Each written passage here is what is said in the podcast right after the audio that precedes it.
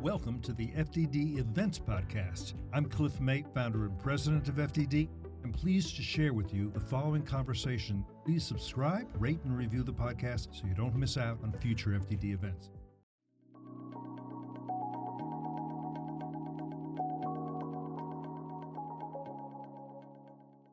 Good morning. It's Monday, January 22nd. The war in the Middle East is now 108 days old.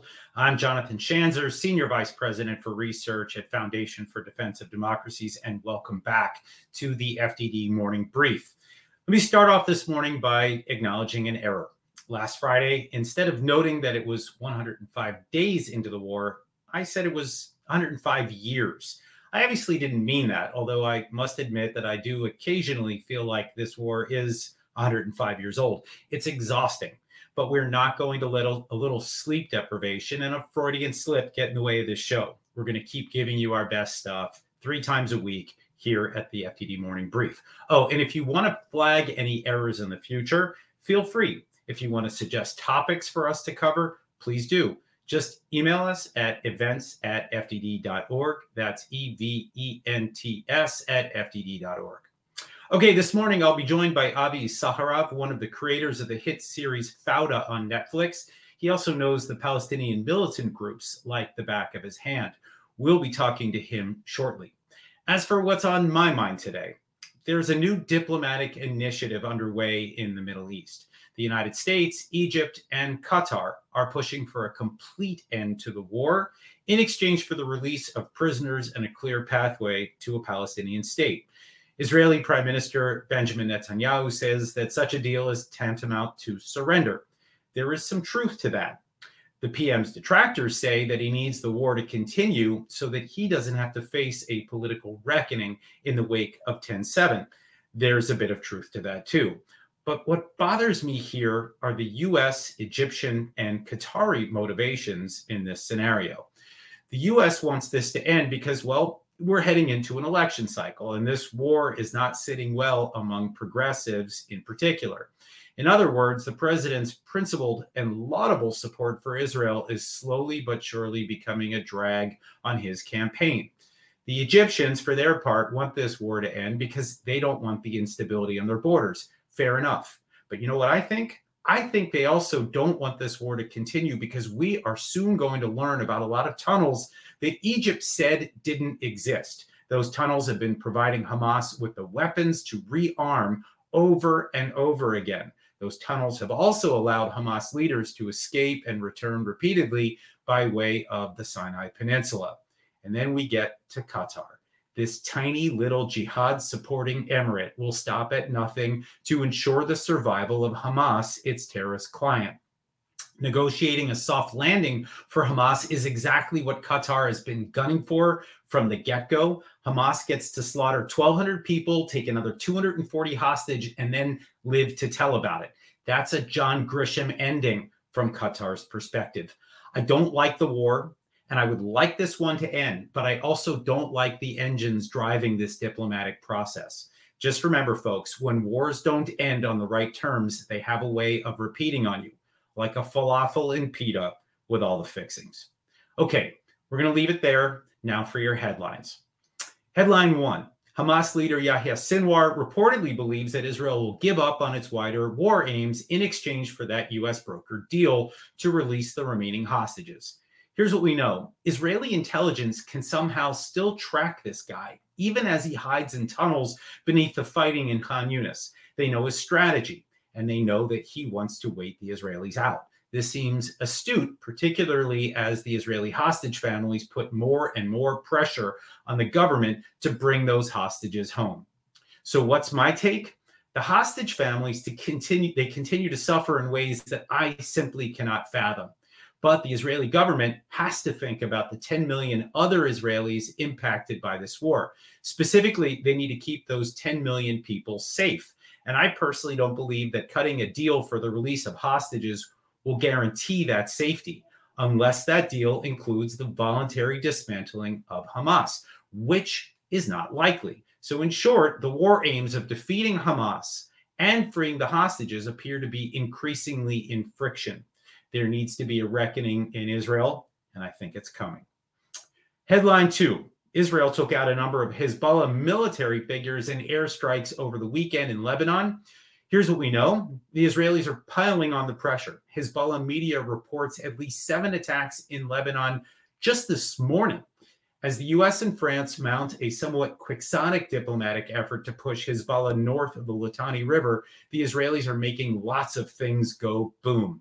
And that's probably a good thing, because these attacks could potentially serve as leverage to convince Iran's most lethal proxy to reconsider its position. Maybe, but not likely. So don't hold your breath. So now what? Israel needs to be careful. Hezbollah does too. The Iranian proxy undeniably initiated this. It began attacking Israel on October 8th. The group has now claimed credit for more than 670 separate attacks, but these Israeli counterstrikes are also dangerous. One errant attack on either side and a wider war could be underway. That's exactly what happened in 2006. And headline 3. 2 Navy SEALs who went missing during an Iranian weapons seizure mission off the coast of Somalia earlier this month have been declared KIA. The SEALs went missing after they boarded a ship carrying Iranian advanced conventional weapons on January 11th. This is obviously terrible news. If there is an upside, it's this, though. The U.S. and the U.K. struck Yemen over the weekend, killing 75 militants, including Houthis, Hezbollah, and IRGC. So now what? More strikes are going to be needed to ensure freedom of navigation in the Red Sea. But the U.S. is also going to have to target the Houthis' enablers. That includes the neighboring country of Oman, a purported American ally that hosts the Houthi headquarters. And it also allows for smugglers to move Iranian weapons overland into Yemen. Hey, Treasury, how about some sanctions? Asking for a friend. Okay, those are your headlines. It's now time to welcome Avi Issacharoff to the FDD Morning Brief. I had the pleasure of knowing Avi some 20 years ago when he was a reporter here in Washington. Now he's one of the creators of the hit show FAUDA on Netflix. He's doing great journalism today as well, covering Arab affairs for Ynet and Yediot Ahronot.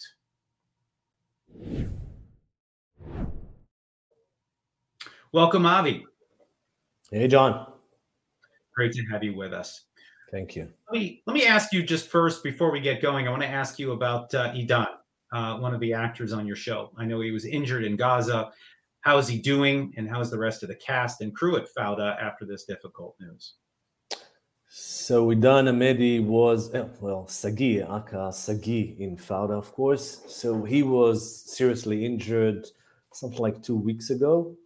But today, the news in Israel reported that he will be out of hospital tomorrow or the day after. So that's very good news. Excellent. Glad to hear it. Okay. Now I want to ask you to put on your journalist hat, not your FAUDA hat. And this is really where I want to drive our conversation today.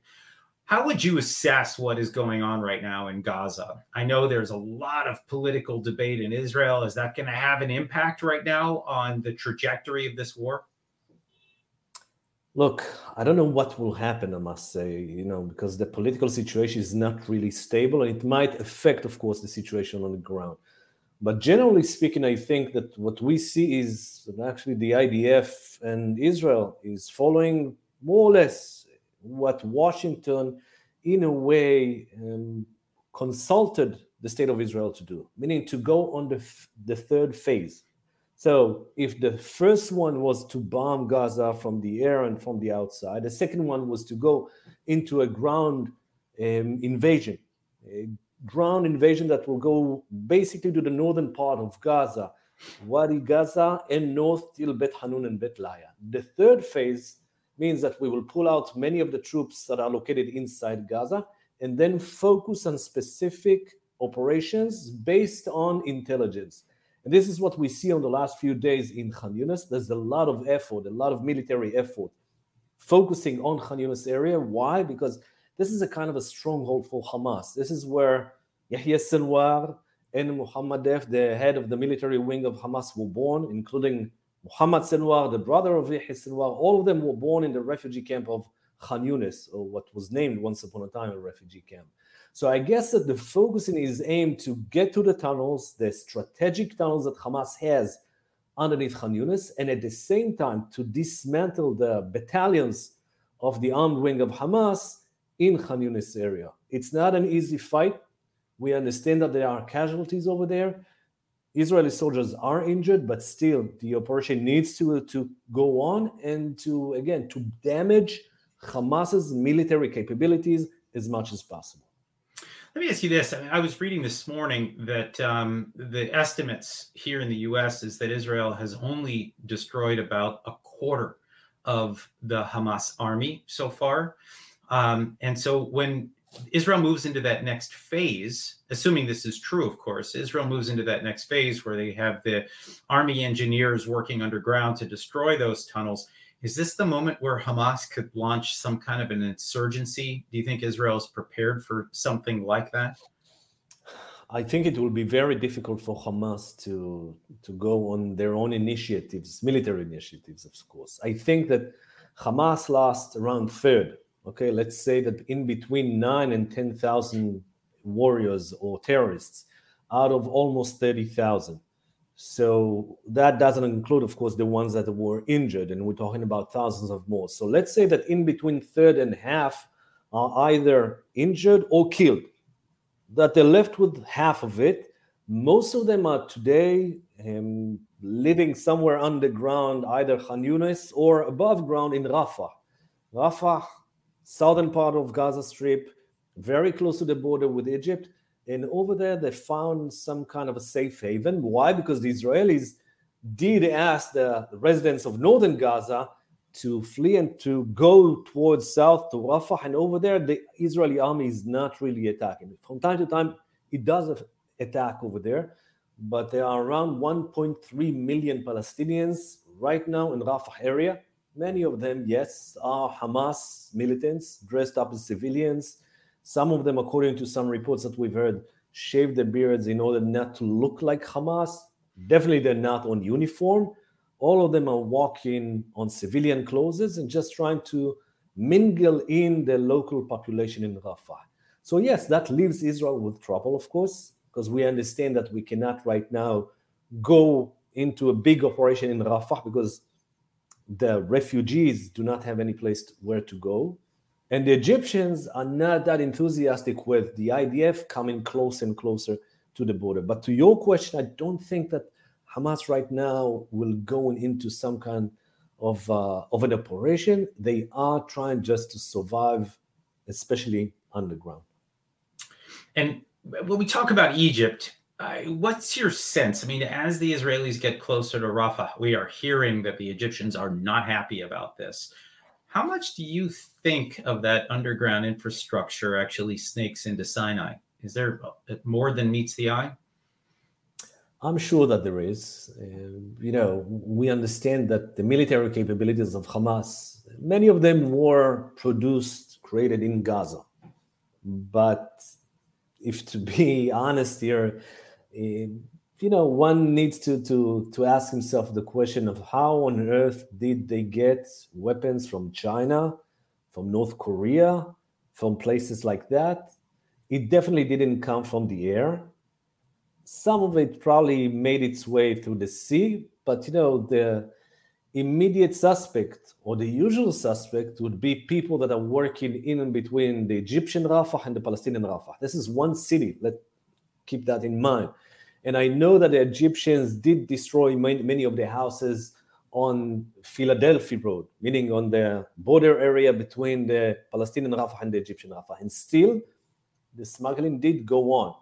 Maybe for the Israeli intelligence, it wasn't something crucial, but we understand that maybe Hamas managed to maneuver us and to make us think that the smuggling wasn't heavy. At the end of the day, the Egyptians, if you ask me, and this is only my opinion, Abdel Fattah Sisi, the president of Egypt, would love to see Hamas falling apart, meaning just collapsing and not being capable of controlling the situation in Gaza. But he understands that there's a long way to get there. And this is why he's trying to find some kind of a way that might push Hamas to the side and still keep his situation on the border relatively calm and not letting thousands of Palestinians to be tempted to cross into Egypt. All right, well, let me ask you to take a look at the West Bank. I know you've done a lot of work there over the years. There are a huge number of raids and arrests and targeted killings. I mean, almost every night I see reports on my Twitter feed, watching in Arabic and in Hebrew, where IDF forces are operating deep in the West Bank. Can things remain calm? I mean, are we potentially going to see unrest there as well? It is a possibility. And yes, we do have the economic factor here that kind of rings the bell and reminds us that we might deteriorate, we might get into a more deteriorated situation. I mean, before October 7th, we had around 130, maybe 150,000 Palestinian workers inside Israel every day, only from the West Bank. I'm not talking about the 18,500 that came from Gaza, of course. Right now, there are only around 8,000. Meaning, just imagine to yourself the economic problem that it creates for so many people in the West Bank that are not really capable of providing their families. That creates kind of instability. That creates kind of antagonism, of course, towards Israel. And that enlarges the option of more deteriorating and escalation.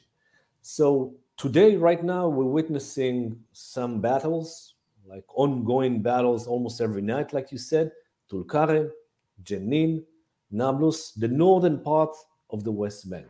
It might go south. It might get south towards Ramallah, Bethlehem, Hebron, Jericho. At the beginning, we had Jericho, but then it vanished from there. But you know what? If there's one thing that still keeps me kind of optimistic is the fact that till today, although there's a huge support in the West Bank for Hamas, although we understand that around 70% of the West Bankers did support October 7th, still, the big majority of the Palestinians living in the West Bank are watching the war on TV and Al Jazeera, clapping their hands and saying bravo to Hamas, but are not going out of their houses and demonstrating against Israel or going in huge uprisings like we've seen at September or October 2000 or December 1987. I guess that is good news. Let me ask you one last question here before we let you go. The wider challenge of Iranian proxies, right? I mean, we see this right now across the region.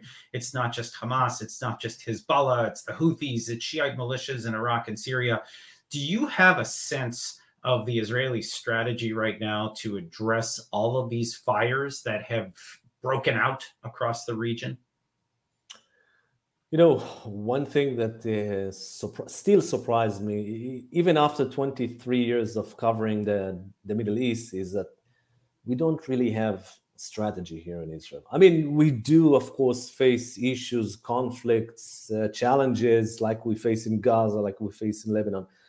I don't think that there's a clear strategy right now. What do we do with the Houthis? What do we do in Iraq, in Syria, and Lebanon? I think that we're going towards an ongoing attacks in all the different places, except for Yemen, of course, that we leave it for the Americans.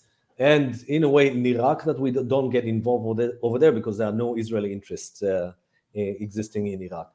But the feeling is that at the end of the day, and this is maybe just my feeling, I do think that there is some kind of difference between Gaza, meaning Hamas, and the Iranian threat. Yes, Hamas has been supported by the Iranians, and the Iranians would like to see Hamas, of course, killing more Israelis. But at the end of the day, it's not everything according to the Iranian interest that is being made in Gaza. And I think that the best proof for that is what happened in Lebanon, meaning Hezbollah is, of course, operating against Israel and bombing the northern border, but it didn't want to go into a large-scale war against the state of Israel following October 7th. In a way, my feeling is Hamas stole the show. Like Hezbollah was the bad boy of the Middle East till October 7th. And just let's keep in mind, July 12, 2006, after kidnapping and killing a few Israeli soldiers, kidnapping two and killing more, there was a whole war between Hezbollah and Israel, between Lebanon and Israel, and Hezbollah was considered to be the big resistance movement. Now suddenly comes Hamas, the small group, the small organization, killing 1,200 Israelis and kidnapping 240. So in a way, they stole the show from the Shia Hezbollah group, of course, while the Sunni Muslim Brotherhood is the one that is taking all the glory in all over the Middle East. And they weren't really coordinating this with Hezbollah. And you can hear that from Hassan Nasrallah's speech, and you could see that from the reaction made by Hezbollah. So there are some differences there, and I can only hope that there's not going to be a war vis-a-vis Lebanon, although the situation even there is not that optimistic. All right, Avi, thank you for that. We're going to leave it there. Thank you again for joining the FDD Morning Brief. Thank you. Okay, here's what my FDD colleagues are tracking today. My colleague Emanuele Otolenghi has a new piece calling for U.S. sanctions on the Beirut-based media outlet Al-Mayadeen, which is closely aligned with Hezbollah. FDD's Mark Dubowitz and Toby Dershowitz spent years convincing the powers in Washington that Hezbollah's Al-Manar TV and Hamas's Al-Aqsa TV deserve to be sanctioned. The terror group cynically tried to use the First Amendment as a defense. FDD prevailed. Is Al-Mayadeen next? It should be. My colleagues Brad Bowman and Mark Montgomery sat down with the head of Indo-PACOM to discuss China's military buildup in the Pacific and what is required to maintain deterrence. Their conversation is available via FDD's Foreign Policy podcast. Brad and Mark also put out a piece in Defense News this weekend with a plan to defend against hypersonic missiles. You should check that one out. And finally, my colleagues Behnam Ben Taliblu and Rich Goldberg analyzed those long overdue sanctions placed on the Houthis last week. Turns out those sanctions have more holes than a wedge of Swiss cheese. Come on, Mr. President. Now is the time for maximum pressure on the Iran-backed Houthis and all those other Iran proxies, maybe Iran itself too. Okay, that's it for today. Read our expert analysis on our website, fdd.org. Read our quick takes on X at FDD and support our work with a tax-deductible donation at fdd.org/invest. Thank you for being with us today. I'll see you Wednesday for another exciting episode of the FDD Morning Brief. I will be joined by Lieutenant General H.R. McMaster, the former National Security Advisor to President Donald Trump. He knows war and he knows the Middle East. So tune in. And until then, I'm Jonathan Schanzer signing off for FDD.